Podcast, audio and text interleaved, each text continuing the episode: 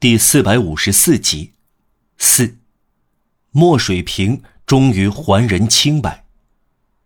同一天，说的确切点，同一晚，正当玛丽与斯离开饭桌，刚刚抽身回到书房，有一份案卷要研究。巴斯克交给他一封信，说：“写信人在门厅。”科赛特挽上外公的手臂，在花园里转一圈。一封信。像一个人一样，会有恶俗的外表，纸张粗糙，折叠马虎，有些信一看便令人讨厌。巴斯克送来的信属于这一类。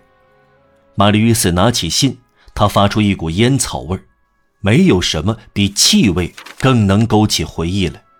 玛丽·与斯熟悉这烟草味儿，他看了看信封上的字：“博美喜男爵先生收。”他的公馆。闻出烟草味，使他认出笔迹，可以说惊讶有闪光。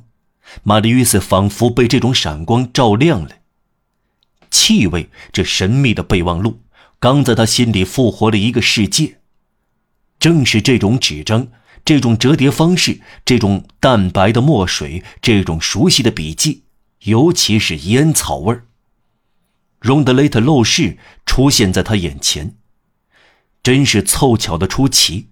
他千方百计寻找的两条线索之一，最近他还做出了很大的努力，以为永远失去踪迹了，如今却自动送上门来。他急不可耐地拆开信，看到：“男爵先生，如果天主给我才能，我本来可以成为科学院院士。”泰纳男爵，但我不是，我只和他同姓。如果提起他能使我得到您好心照顾，我就十分高兴。您肯给我恩惠，将得到回报。我掌握一个人的秘密，这个人与您有关系。我要向您提供这个秘密，希望对您大有用处。我会给您一个简单的方法，将这个人从您尊贵的家中。干走，他没有权待在您家。男爵夫人出身高贵，道德的殿堂同罪恶长期共处，不能不让出位置。我在门厅等候男爵先生的吩咐，顺之敬意。这封信署名泰纳，这个署名不是假的，只不过缩短了。再说文字晦涩，别字连篇，露出真相。身份证齐全，用不着怀疑。玛丽·约斯非常激动，吃惊过后，他喜上心来。但愿现在他能找到他要找的另一个人，就是救了他的人，他就此了结心愿了。他打开办公桌抽屉，拿了一些钞票，放进兜里，关上抽屉，拉了拉铃。巴斯克打开一点门，请他进来。玛丽·约斯说。巴斯克通报：“泰纳先生。”一个人走了进来。玛丽·约斯又吃一惊，进来的人他完全不认识。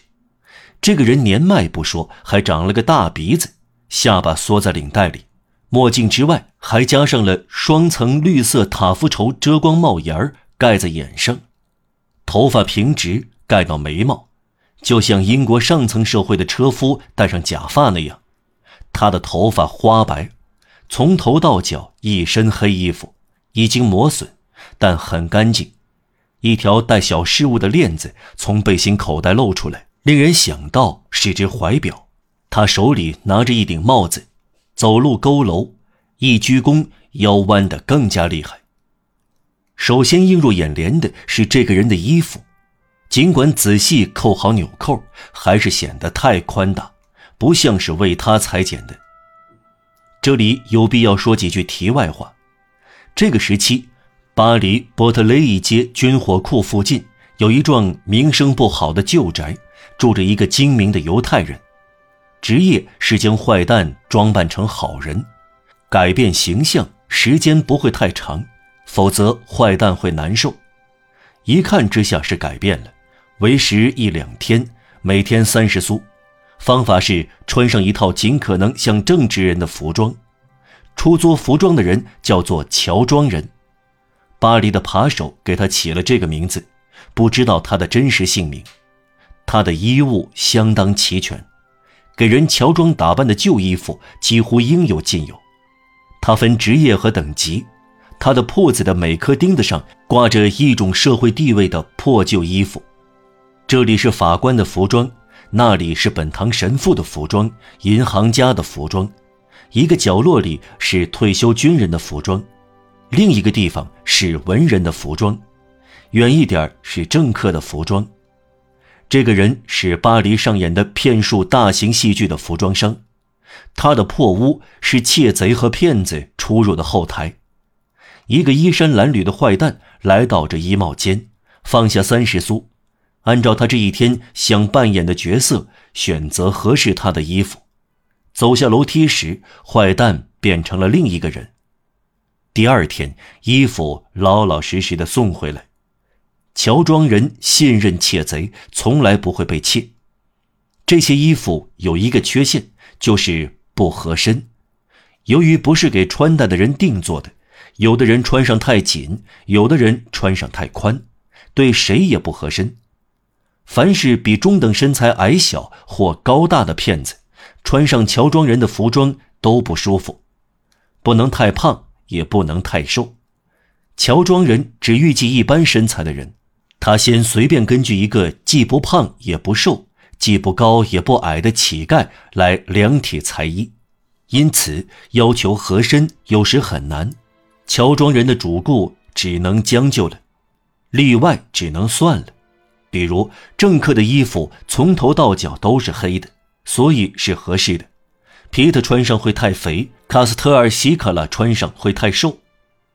政客的衣服在乔装人的目录中有所说明，我们照录如下：黑呢礼服、黑毛皮裤、缎子背心、皮靴和衬衣。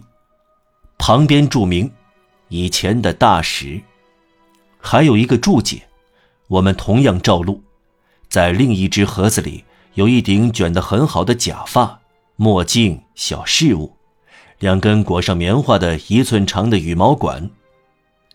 这些适合政客、从前的大使。可以说，这套服装穿旧了。现缝白发，一处手肘破了纽扣大的一个窟窿，隐约可见。另外，礼服胸前缺了一颗纽扣，但这只是一个小地方。政客的手总是贴住衣服，放在心口，作用是掩盖缺掉的纽扣。倘若玛丽·约斯熟悉巴黎这些秘密团体，他就会马上从巴斯克领进来的这个拜访者的身上，认出这是从乔装人的旧衣铺租借来的政客礼服。玛丽·约斯看到来者不是他期待的人，大失所望，对来人变得冷淡了。